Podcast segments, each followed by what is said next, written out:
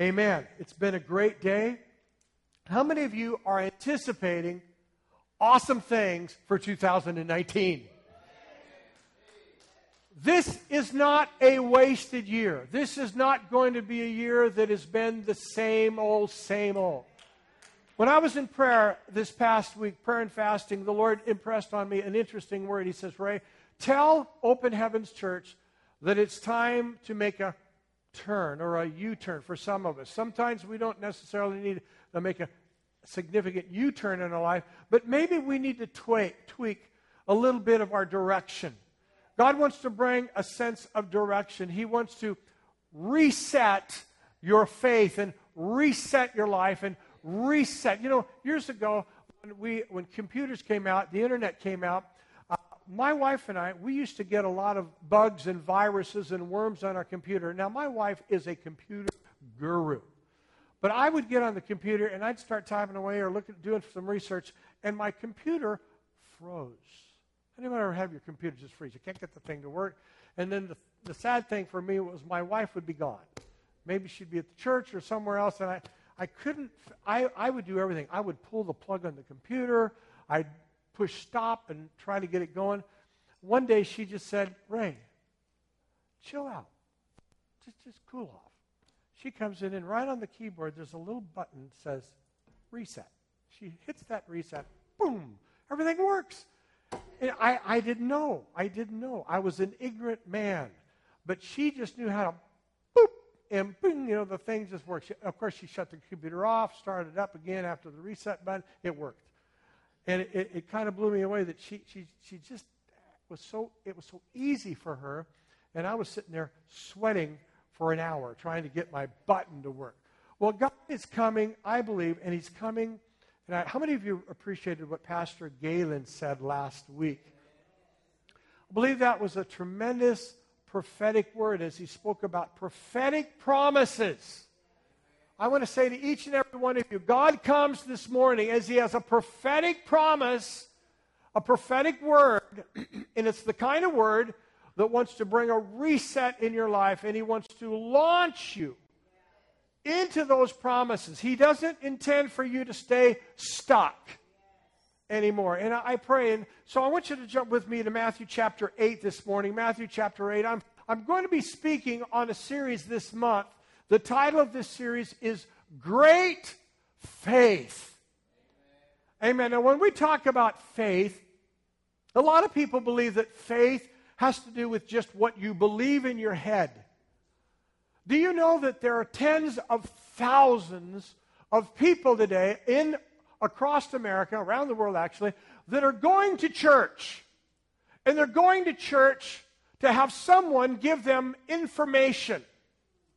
And those sermons will be filled with stories and they will be filled with principles, and those stories will be in, intended to help build or feed your faith.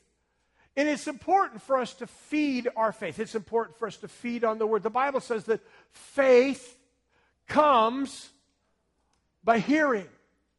But I learned a long time ago if I'm not hearing right, I'm not going to eat right.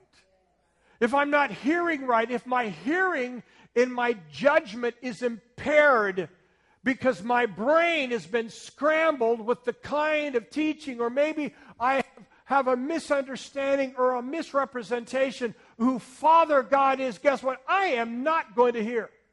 Now, the Bible says that the just shall live by faith. In order for me to understand faith, because how many believe God, before I have faith, before my faith becomes great faith, I need to have a great encounter. See, the purpose, faith doesn't come by indoctrination.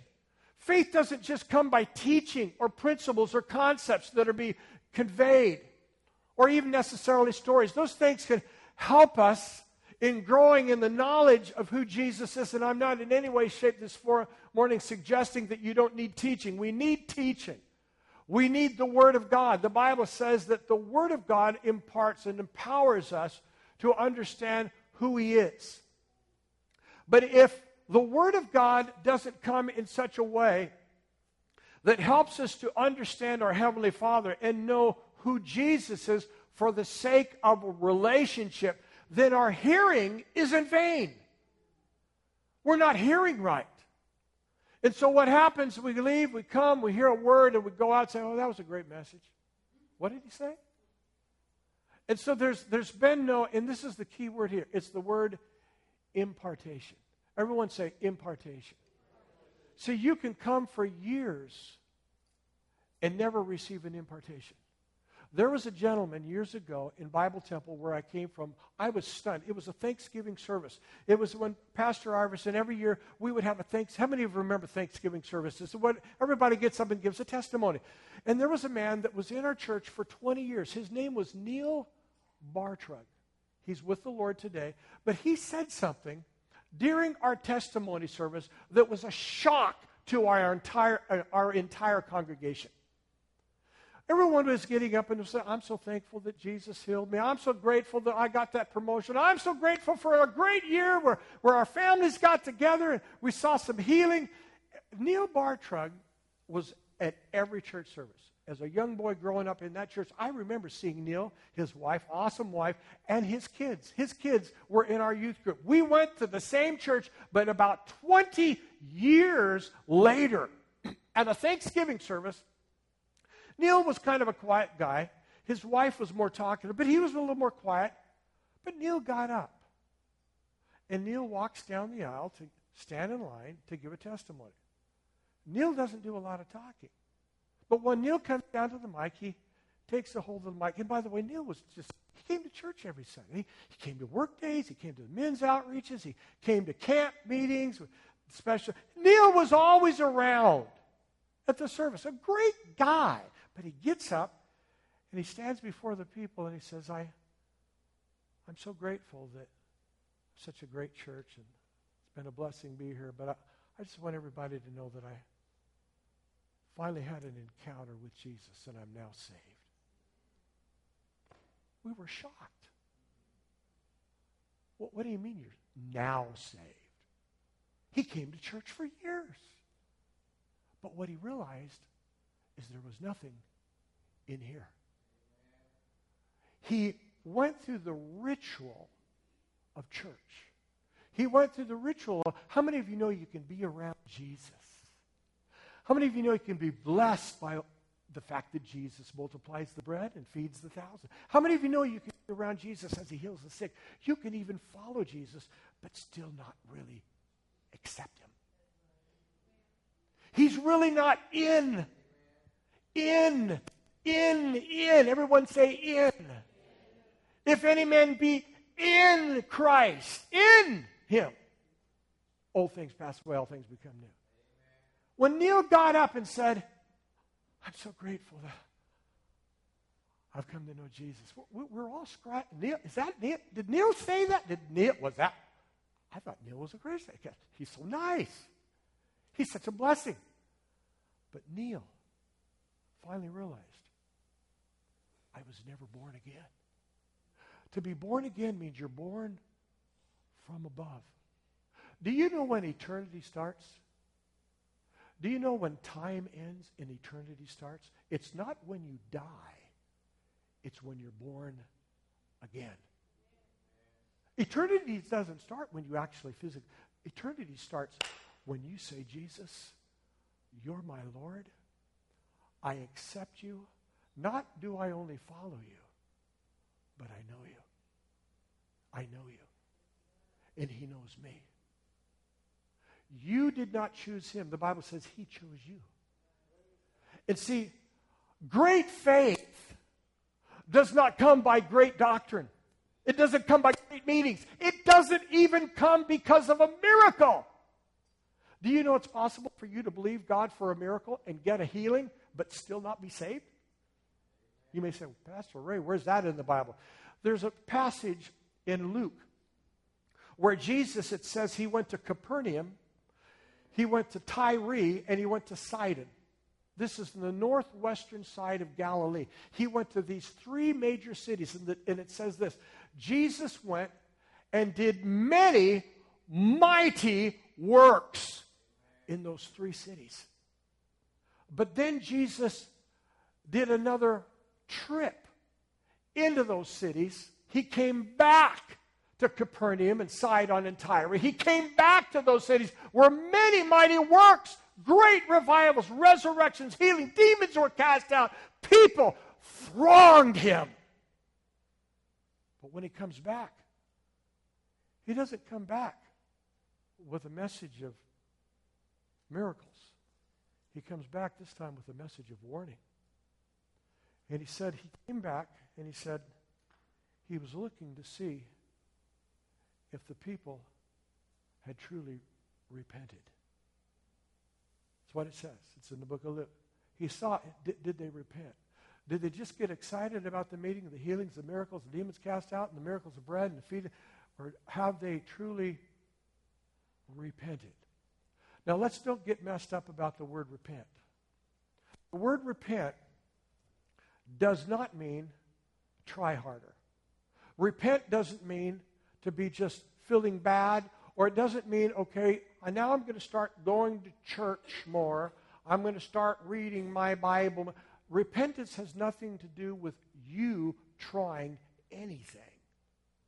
Repentance means simply to position yourself, open your heart to simply receive what he says and believe it as he says it and let him transform your life. That's what it means to repent.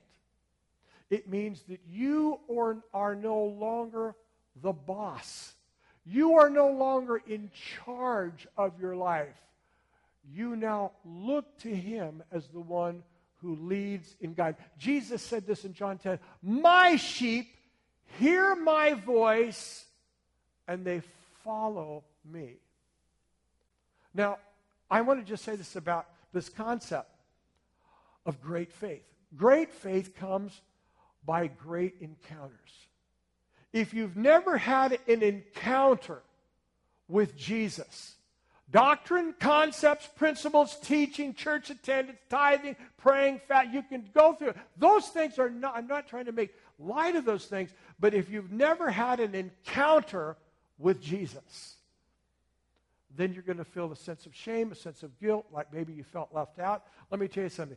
The Lord impressed on me that Jesus sometimes makes encounters that is it's pretty huge. Like the Apostle Paul had an encounter. Road to Damascus, light out of heaven. He was blind for three days. Actually, I'm grateful I never had an encounter like that. But there's times where God encounters you all the time. It might even be through different people. It may be in your own prayer closet. It might be when you're washing G- dishes. Jesus can encounter you, and it becomes a quickened word. Something quickens your heart and your mind. You're quickened. And it begins to change how you see life. Jesus said this, and I pray you listen to me on this. Jesus said this Repent, for the kingdom of heaven is at hand. Now, what Jesus was trying to say, he didn't say, repent, get into church more often, read your Bibles, and try harder. No, what he was saying is repent so I can impart, everyone say impart. I want to impart a new kingdom culture. God wants to impart a culture into your life. How many of you know we have a political culture right now at war? There, we are in the perfect storm in America right now. You got the Democrats and the Republicans. It's called two cultures that are bam hitting each other. You can't turn the news on without seeing these two. What a culture is, by the way, a culture is a grid. It has to do with core values. It has to do with what draws or persuades you. Your core value or your culture is the thing that begins to drive or draw you and it begins to take a hook it, it begins to capture your heart and your mind and puts passion everyone say passion passion and motivation you're motivated by something that you believe in your faith is going to be directed by the things that capture, captivate your heart. This morning, every single one of you, some of you may have a passion for sports. Some of you may have a passion in your job. Some of you may have a passion for some things that are really dark. Maybe you have a passion to look good. Maybe your passion is to be so appealing so people will admire you. Those kind of things are passions. That becomes the grid you see through. And so we need to, we need to ask ourselves is my passion to find approval? I want to find approval. I want people to like me. I want, I want to have a boyfriend. I want to have a girlfriend. I, I want, to, I want a husband. I, I, want, I want, I desire all these things. And see, these things become part of your culture, your makeup. Well, everyone else is. I, I, need to make more, I need to go to college to make more money so I can live in a particular status of life. And so that becomes your grid. But here's the thing when you pursue that kind of thing, the Bible says it'll only bring you to a place of, of really not satisfying at all.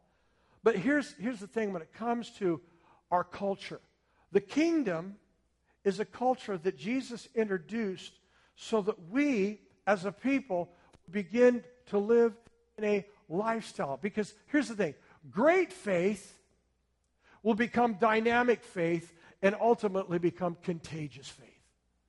God wants your faith to be contagious, but it has to be first dynamic. How many of you know a person? How many here have ever heard someone passionately talking about something they like? Maybe it's football. How many ever been around somebody? I was around somebody who just loves to talk about cars. Now, there's nothing wrong with having a car. But this guy, every time I'd be around him, he'd always talk about what he's buying, what he was selling. Cars, cars, cars. I remember one time trying to get into a discussion. I said, How's the Lord in your life? Well, uh, God's pretty good. But I can tell you about the 1942 Ford I just bought. And man, he could just go and talk about cars and selling and buying. The, and let me tell you, his grid, his culture, was being with guys. He'd go to these parking lots, and they loved to talk and show their cars and open their hoods and look at their big Hemis and their engines and all. They let the guy was into cars. That was his culture.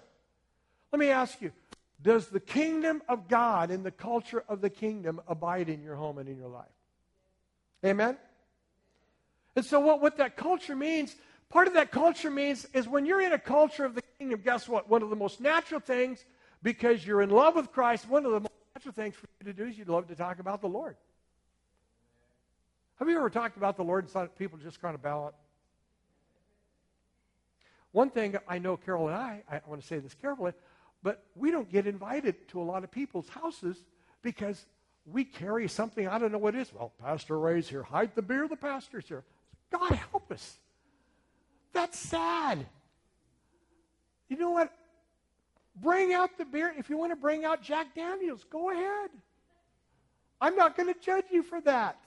Jesus went to house of Matthew. I guarantee they had Jack Daniels, they had pot, heroin, and probably methamphetamines. And Jesus still loved them. Well, Pastor Ray, I just know when you see it. Well, guess what? Maybe the light is shining on some dark places that the God wants to heal. Maybe not. But you know what? Our culture determines our passion. Our passion determines what we actually pursue. It determines our community of friends. Our culture does. Birds of a feather flock together, and you're going to join yourself with people that have this. Now, Jesus was introducing the kingdom because it was a kingdom of life, a kingdom of love, and it's a kingdom of honor. But guess what? When he came preaching the kingdom, the message was too good to believe. It was too high for them to accept. That's why the Pharisees hated Jesus. But there was a man in the Bible here in Matthew chapter 8. For the sake of time, I won't read it. But in Matthew chapter 8, it was a centurion guard. He was a military leader, high ranking guy. He had a lot of status and he had a lot of power.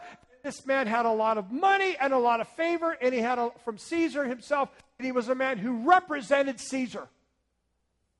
And for him to say what he does in Matthew chapter 8 would almost be a form of, of, of betrayal or treason, possibly. But what happens, he has a problem.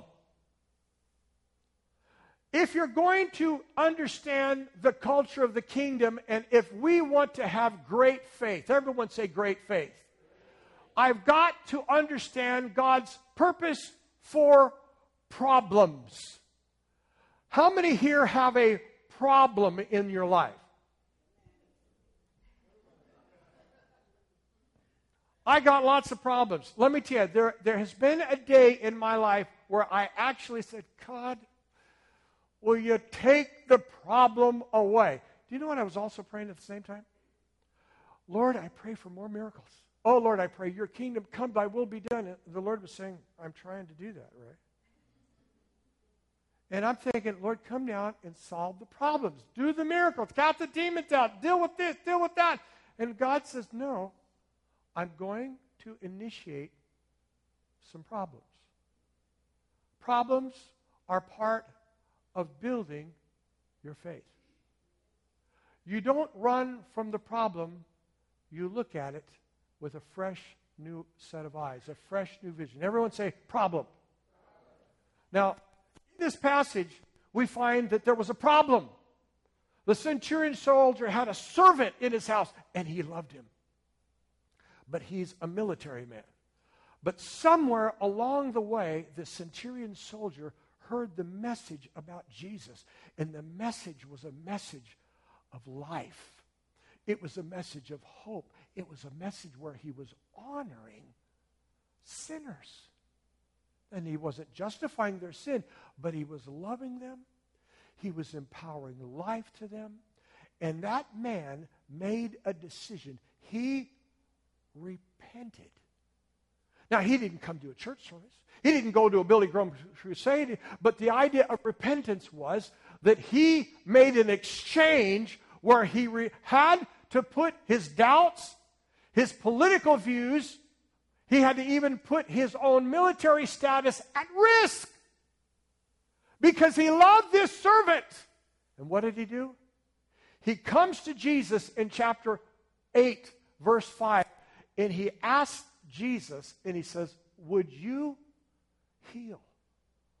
Would you heal my servant who is tormented He's tormented and he's paralyzed.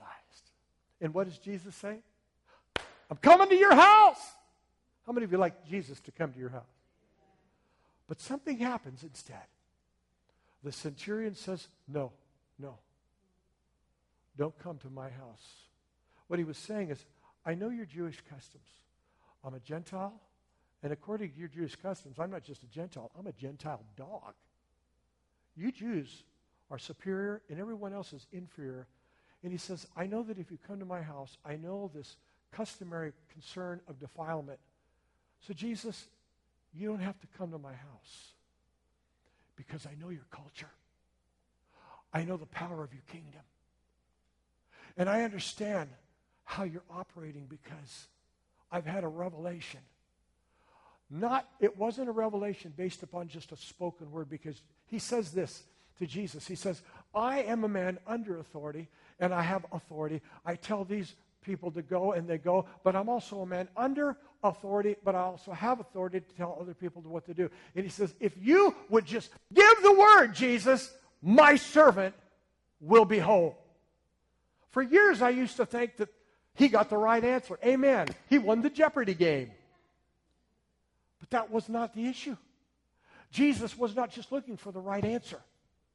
And it wasn't just giving the right answer. This man had a revelation. Listen, he had a revelation of a hidden mystery. Do you know that great faith only comes when we, and I so appreciate what Gay said this morning. I don't know if you heard what she said. The Bible says the just shall live by what? Faith. It does not say that the just shall live by understanding. It says the just shall live by faith. Let me tell you, when you begin to believe God and you begin to, let me tell you, when you start believing God, you're going to start having encounters. And when you start having encounters, hang on to this. You're going to begin to face contradictions. You're going to experience dilemmas. You're going to begin to experience things that are outside the box of what is the norm of your mind. God will blow your mind. And if you're a thinker, if you're a person that has to rationalize and reason and think, guess what? You're going to miss it. But if you're a man of faith, here's the point God wants, here's the reason why the centurion soldier was no, there's only two people a Canaanite woman and the centurion soldier. Only two people in the New Testament where Jesus highly commends this man and the Canaanite woman in another text as one who having great faith. But when I read this down here, I want you to see it at the bottom. And Jesus in verse 10 says, Surely I say unto you, I've not found one, not one, with such great faith not even in Israel. Verse 11, I say to you that many will come from the east and the west and sit down with Abraham, Isaac, and Jacob in the kingdom of heaven. But the sons of the kingdom, by the way, speaking of the Jews here, will be cast out into outer darkness where there will be weeping and gnashing of teeth. Weeping and gnashing of teeth speaks of great regret. They're under regret. I want to share something with you. Several years ago, when I got out of Bible school, I got a great job, Boyd Coffee Company, and uh, I bought a brand new 74, 1974 uh, Chevrolet uh, Camaro. I mean, I had a great job. I was making good money for a single. I got my own apartment. It was my dream. And guess what else I decided to do at that time? And I did. I had the money to do it I was paying my tithes. The Lord was blessing me. I took flying lessons. Here, uh, how many here have ever taken a flying lesson in your life? Well, you are the smart people. Uh, uh, but I decided to get into flying lessons in Troutdale, east side of Portland, a small airport. They were giving pilot's license. Back there, you could get your pilot's license and, and get VFR certified. VFR means visual certification for $3,000. Today, it costs 10 grand to get your VFR pilot's license. Well, I decided to do my ground school. I was doing my ground school, and after about six weeks of ground school, I got to go up with my instructor. His name was Rick, Wall- Rick Oliver, and he took me up on my very first flight in a Cessna 1, uh, 152, small four seater. I mean, I called it the mosquito. This thing was so tiny. He put me in the pilot seat or the captain seat. He was in the uh, uh, first officer or the co captain seat, and that's the way they always fly. Instructors put your pilots because they're training you to fly. And so we're driving down, we're flying, we're getting ready for takeoff, and we get up to about 70 knots. And he said, All right, pull back on the yoke. And all of a sudden, man, the G's are hitting my bottom, and I'm going up. And but all of a sudden, out of Troutdale, the air currents are just shifting. And I'm going sideways, and I'm trying to straighten it out with the rudders on the floor and keeping the yoke steady. And as we're flying higher, 2,000, 3,000, 4,000 feet. He says, turn bank. We're going to make 30 degree to left. We're going to head towards Mount Hood. It was going to be an hour flight. And I was having a, I'm going to tell everybody, anybody can fly an airplane. You can all do this. Amen. Don't shout me down here. You can do this. I loved it. I, I I've always loved aviation. In fact, I have a computer game that's great. If you want to know about it, I'll tell you about it. But anyway, it's great aviation. And I was flying. I, we were starting to hit up uh, towards Mount Hood, towards government camp. 30 minute flight one way, 30 minutes back, we had landed. But on the way back, a, a strong cold front came over the valley. And within minutes, we are in a whiteout. We are at 7,000 feet in a whiteout. And guess who panicked? And you know what? I said, I can't see the ground. You know, when you're flying an airplane, I want to know where the ground is. Folks, I, it was white. Everything. We were in a heavy, dense fog. Rick Oliver, by the way, who was an ex Navy pilot, he was uh, getting a certification to fly commercial jets. He said, Ray, let me take the yoke. You know what the guy does? He takes a nosedive. And he, for five minutes, is destroying me. He's teasing me. And he starts doing, I mean, he takes this one, by the way, that Cessna 152 is a tough plane. He takes it in a nosedive. He pulls some negative and positive G's, and I'm starting to get sick. I, want to see the ground. I want to see the ground. And he says, come on. And he's just, he's totally at peace. He's having no problem, and I'm panicking. You know why? Because I have to see what I know is safe. Anyway, after about five minutes of tormenting me, he stabilizes the ground. He says, Ray, did you ever look at your, inner, uh, your instrument panel? I said, no. He said, look at your altimeter. I want you to see how high we are. We were 7,000 feet up. And he says, it, the, the fog level is the, the, the hard deck down there is about 3,000 feet. He says, We're doing fine. This guy was a total piece. And he said this If you're ever going to fly airplanes, you need to understand that you cannot trust how you think and what you see. You have to trust your instruments. And see, what he did, see, repentance means changing the way I think. Now, the reason why he was at peace, because he trusted his instruments. How many of you know that following the Holy Spirit's like that sometimes? Sometimes God is asking us to trust him. Now, notice here what Jesus said. He says that he in the kingdom. The centurion soldier was not even a disciple of Jesus, but he was in the kingdom, and here's why. He was in the kingdom because he chose to believe what he did not totally understand.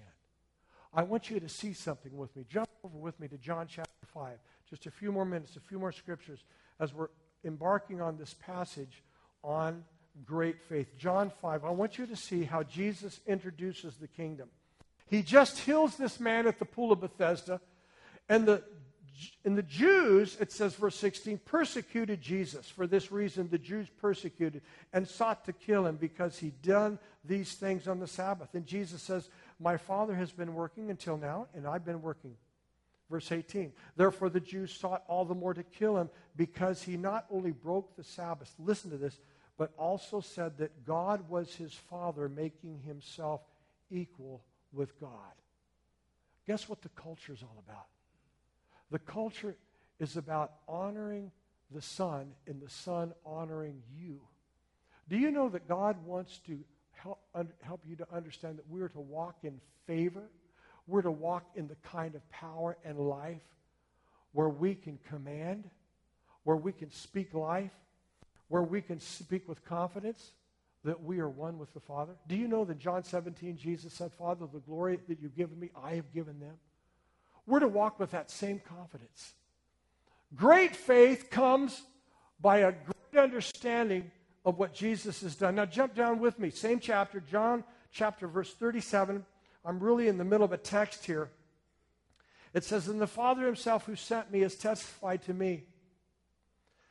And he says this, verse in the middle of 37 You have neither heard his voice at any time, nor seen his form. Notice what Jesus is saying. You haven't heard his voice, you haven't seen his form. And then he says this But you do not have his word abiding in you, because whom he sent you do not believe. Now, stop right there. Jesus is talking to the Pharisees. These are scholars, these are doctrines of the law, of the Torah, the, the, the Pentateuch. And notice what it says here. Jesus said, You may study the word, but you don't have the word. It's not abiding. There's been no impartation, there's been no encounter. You have it up here. And you're trying so hard to wrap your brain about what the word says that you're missing the point, and the point is me, Jesus. You're missing me. You're missing the relationship part. You're using the Bible to try to fix your life. Do you know, like I said in the beginning, there's a lot of people today, their faith is in hearing a teaching so they can try harder because they're trying to analyze and criticize and they're trying to fix their life by how to how do I think about this? I want to tell you something. How many of you know that forgiveness does not make sense? How about fasting does not make sense? Here's one. Tithing does not make sense. The baptism of the Holy Spirit does not make sense. And if you're waiting for something to make sense, I'm going to just tell you what the Bible says. You're not in the kingdom because you're not in faith. Now, I want you to hear what Jesus says right here in this text because this is the ground of great faith. He says, You, verse 39, you search the scriptures and in them, oh, stop. In them you think. Guess what our problem is? We're trying to think. We're trying to think how the Bible says what it says. And you know what? He's not asking you to think first. He wants you to come first and think later. He wants you to trust and obey first and think later. But you know what religion does? I'll think first, and when it makes sense first, then I'll come. God says that's not faith. Faith says, Come. Peter was in a storm, and he said, Lord, can I walk on water? And what did Jesus say? Think about it. No, he said, Come. And what was the thing holding him? It wasn't the water, it was the word that was in his heart. You see, God's asking you, great faith starts by coming first, thinking later. Are you with me on this? See, great faith is not about your thinking. See, the thing that gave great faith to the centurion soldier is he couldn't think. He simply received because he recognized Jesus is under authority. He had a revelation of a hidden mystery. The culture of the kingdom is relationship. And the strength of that relationship is what he had with the Father in the centurion soldier saw it, and it put him in the kingdom. And so here Jesus said, In them you think you have eternal life, but these are things which lead to me. But you're not willing to come. Notice the two words. I tie the two words together. You come first, you think later. But a lot of people say, you know what? It doesn't make sense to me. How many of you know that when you come into the culture of the kingdom, you're going to come into a culture of mysteries? And when you come into the culture, I'm going to say this right off the bat. You're going to have questions. When you start following Jesus, you're going to have some hard questions. You're going to face some contradictions. God's not trying to hurt or abuse, He's not trying to make your life more miserable. What He's doing is preparing you for the unseen realm of heaven on earth. He's preparing you for miraculous thinking. But He has to conquer your brain. He has to get your thinking aside in teaching you to walk by blind faith. Everyone say blind. Sometimes we have to learn to see the invisible rather than looking at the visible. And notice what he says here. But you're not willing to come to me that you may have what? Life. I can't have life until I come. But you're never going to have life if you're trying to analyze it. I've talked to so many people say, you know, Pastor Ray, my goal in life is just to get strong. I want to be a strong man. I want to figure it out. I want to be able to figure and analyze how I need to take the processes that I need. I need to pro- I need to think. I need to try harder because my, my sense of my sense of, uh, of, of identity and my sense of purpose and value is what I know. What I know. I remember one time years ago talking to a young woman, and she says, I was raised in a home where a father used to put down this young lady, actually, and her brother, used to put him down and say, Never ask a question. Don't ever ask for help because if you ask for help, you're stupid. So you need to learn to find the answers your own way so you have some pride. Do you know what that father just told that kid, that girl? You got to do it your own way. See, in the kingdom, you come as one who is a child. You come as a child. You know what's amazing to me to, today? This is something that blows my mind. Today, people don't go to those who are older in the Lord, which the Bible says in Proverbs 1. I, I, I challenge you to read the book of Proverbs. The Bible says a foolish man goes to his peers, but a wise man will go to those who have gray hair. You know what we need to do? I don't want to go ask for help. I don't need wisdom from anybody, so I will go on the internet and find out how to be a good father and mother, raise my kids. What happened to what the Bible says? The Bible says go to those who are older, gray hair, maybe even bald headed. Read it. It's in the book of Proverbs. And guess what happened? Guess what the end is of going to your peers? They all end up in a crisis. I don't trust my peers. I want to trust those who have gone before me. We have it, Pastor Ray. So what if, what if they're kind of crooked and nasty and they really hurt me before? Well, you can find someone that's wise. There's wisdom. But here we find that Jesus says, I want you to have life. And he says, I don't receive honor, verse 41, from men, but I know you. This is what Jesus is saying. I know you that you do not have the love of God. You don't have the love of God. There's no love in your life for God. There's no passion. Jesus wasn't saying that to condemn him. What he was saying is, guys, you're operating out of a religious, mechanical system and you're dying. How many of you know that faith works by love? If you're not in love, you have no faith. And if you have no faith, you have no passion. If you have no passion, you have no motivation. If you have no motivation, then the culture is dead. There's no culture, there's no grid. So, what do I do? I check out what the world wants. More concerned about what my friends say, what the culture says. Jesus said that the basis of great faith, he says, there's three things in my culture life, love, and the last thing is this, is I, I receive honor from my Father. When you're in the culture of the kingdom, it's life, love, and honor. And you know what? When you're living in life, love, and honor, you're contagious, and you begin to see others through a different grid. And you know what that grid is? That grid is life.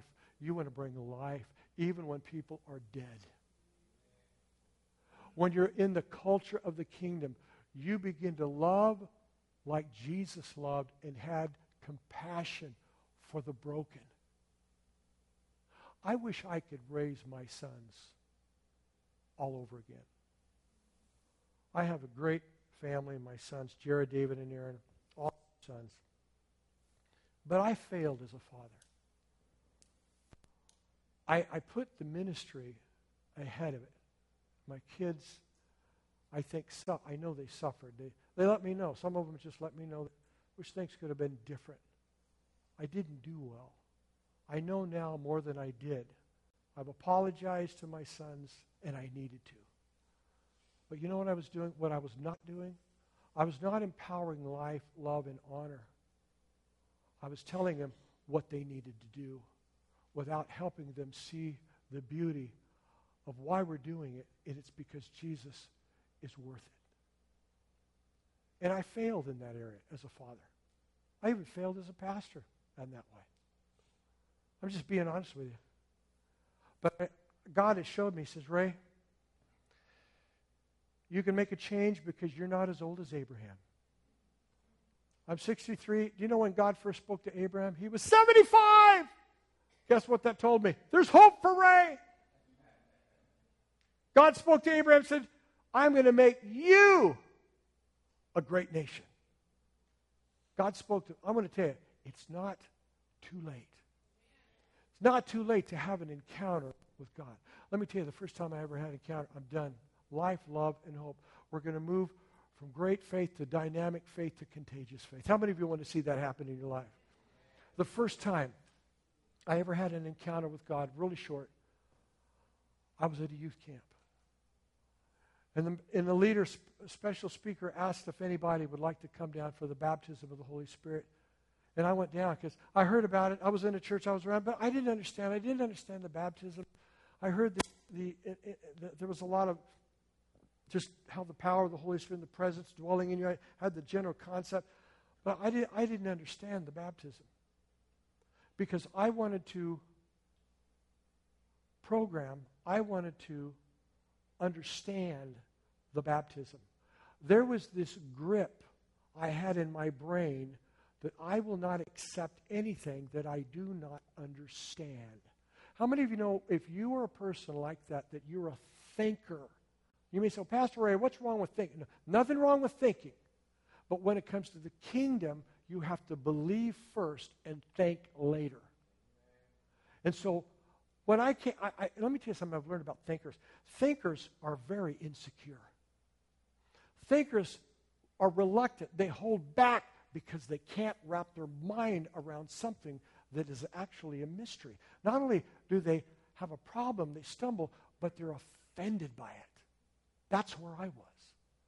And the Lord said, I want you to become a believer. I want you to come and learn to accept what you do not understand. I said, God, that is a big, big hurdle to cross. He said, Do you want to come and experience my presence? I said, I do. Now, I was a young man. I remember coming down, and the Lord began to deal with my, my heart and said, Stop trying to wrap your brain around something. In fact, let me just tell you this if you're going to follow Jesus, you must come to accept the foolishness of following Jesus. The Bible says, For God hath chosen the weak and the foolish things of the world to confound the wisdom of men. And the Lord said, Are you willing to be foolish for me? Actually, at the time, I said no. Just being honest. I said, God, I'm not going to be a fool. I'm not, gonna, I'm not going to do that. I, I really did. I said, but I want the Holy Spirit. I want the I want all of you, God, but I don't. I need to figure this out. And the Lord said, Well, you're going to have a tough time, Ray. You're on this journey all by yourself. Because you're sitting there looking up, you're just, you're looking for the ground. You're, you're looking for something where you can, I'm on good ground. Now, now I can come to Jesus. No, Jesus says, Come now, leave your thinking back there. Now, if you're a thinker, that's a tough one. But see, great faith involves, like Abraham, leaving all and going, but not knowing. There's a going. I'm, I'm going. Where are you going? I don't know. God said, Where are you going? I, I can't wrap my mind. Go. I don't know where I'm going. Some people, Pastor Ray, what are we doing this year? I don't know. I'm just going, not knowing. Well, I don't like that. I want to wrap my mind around a vision. I got a vision. I got some things the Lord's laid on my heart. But I want you to know, I actually don't know how it will turn out. God's asking us to go, but not. But I remember coming down to receive the baptism of the Holy Spirit. And I said, Lord, I'm going to lift my hands. You said that if anyone hungers and thirsts, they shall be filled. That's a key. If you're not thirsting for it, you don't get it. You have to thirst. You have to say, Lord, fill me. You have to really come to a place where, okay, Lord, I just lay my right, my right to think down the altar so I can become a man of faith, not a man of understanding, because I'm offended if I don't have my right to know. And God said, Will you release your right to know? and begin to move into the faith of becoming what I tell you will happen. So I did. I just came down to the altar, camp. I said, Lord, fill me with the Holy Spirit. I waited for 5, 10, 15, 20 minutes. I'm just doing this.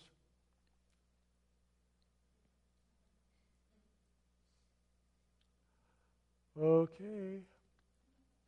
Thank you, Lord. Wait for you to wag my tongue. Wait for you to do something. God, Jesus, thank you, Lord. And then one of the leaders came over and says, Okay, guys, the Bible says, how many of you want to come into his presence? Well, well I want to come in his presence. The Bible says to enter in his courts with praise, or his gates with praise, his courts with thanksgiving. So we're going to have to open our mouth. Now, that was new to me. I'm not used to opening my mouth. I, I want to sit down, and if God He knows my address, and He can come right here and He can do it all. How many of you know that's called pride? I just had a stubborn attitude. Stubborn. I was a, I was a freshman, I think, in that time. I just kind of had this attitude, and I, he says, "You got to enter in I want you to picture your Heavenly Father as a loving God. So I did. I just opened up at that time. Said, Lord, I just I just receive you right now. All of a sudden I heard one of my friends over here get the baptism. Not only did he get the baptism, he was slain in the Spirit, fell down. He fell down, and when he fell down, he was speaking in tongues, and I turned to look at him, and he's just all over the floor.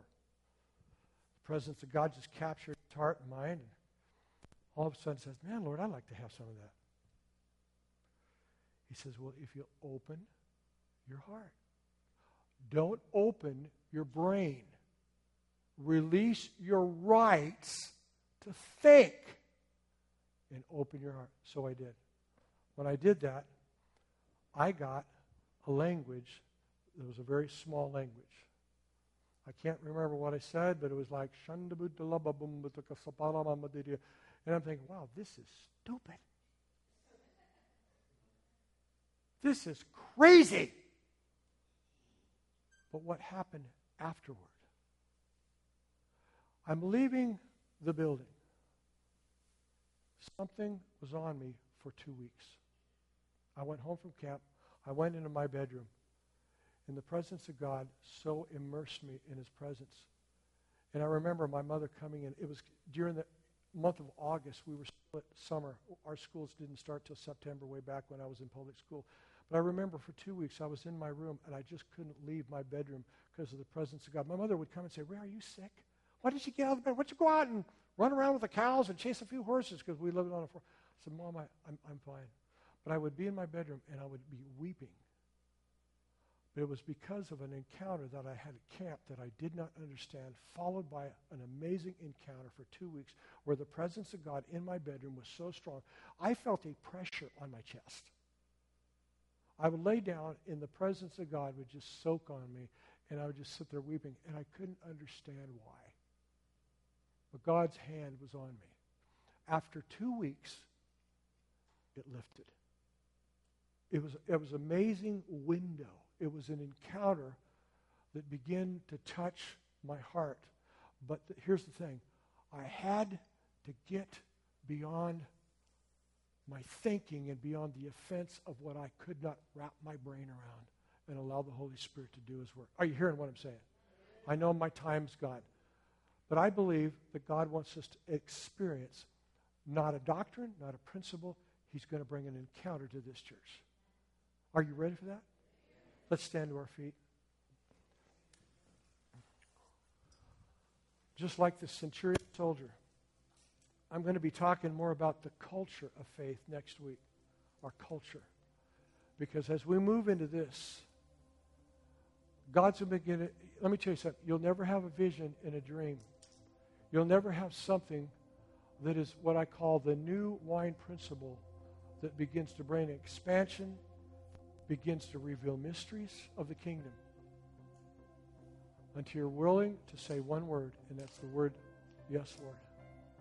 But I'm willing to say yes to things that I do not understand. Lord, deliver me from thinking. Because really, what, what He's not asking you not to think. But he's asking you to release control so he can take you into the mysteries of the kingdom. With every head bowed, every eye closed, maybe this morning you may say, you know, Pastor Ray, I know the Holy Spirit wants to bring me into a greater encounter with the Holy Spirit this year. I believe God wants to take me places I've never gone. But I know that I have held on to certain things to control because of fear, because of insecurity. And I want to see new levels. I want to push the reset in my life. If that's you this morning, raise your hand right now. I want to pray for you. Okay, see your hands all over. See your hands. Keep your hands up right now. Father, I pray right now for divine impartation. I thank you, Father, that these are people who you've revealed the favor and life of God. And Lord, I pray right now as they as they raise their hands in humility. They raise their hand, Lord, because they love you. They know there's more. And Lord, you love them. You love them. You have never given up and never will give up on your people. I pray, Lord, for a baptism of fire and life upon them. Help them to realize, Lord, that as creatures and people of faith, that we can see things, we can know things when we come to realize child. I become simple minded. I don't try to become smart anymore. I'm not going to try anymore. I'm just going to simply lay the right to think down so that I can receive what I don't know and what I do not understand. I lay that right at the cross this morning in Jesus' name. And everyone said, Amen. Turn to your neighbor, give him a hug, and may the Rams win tonight.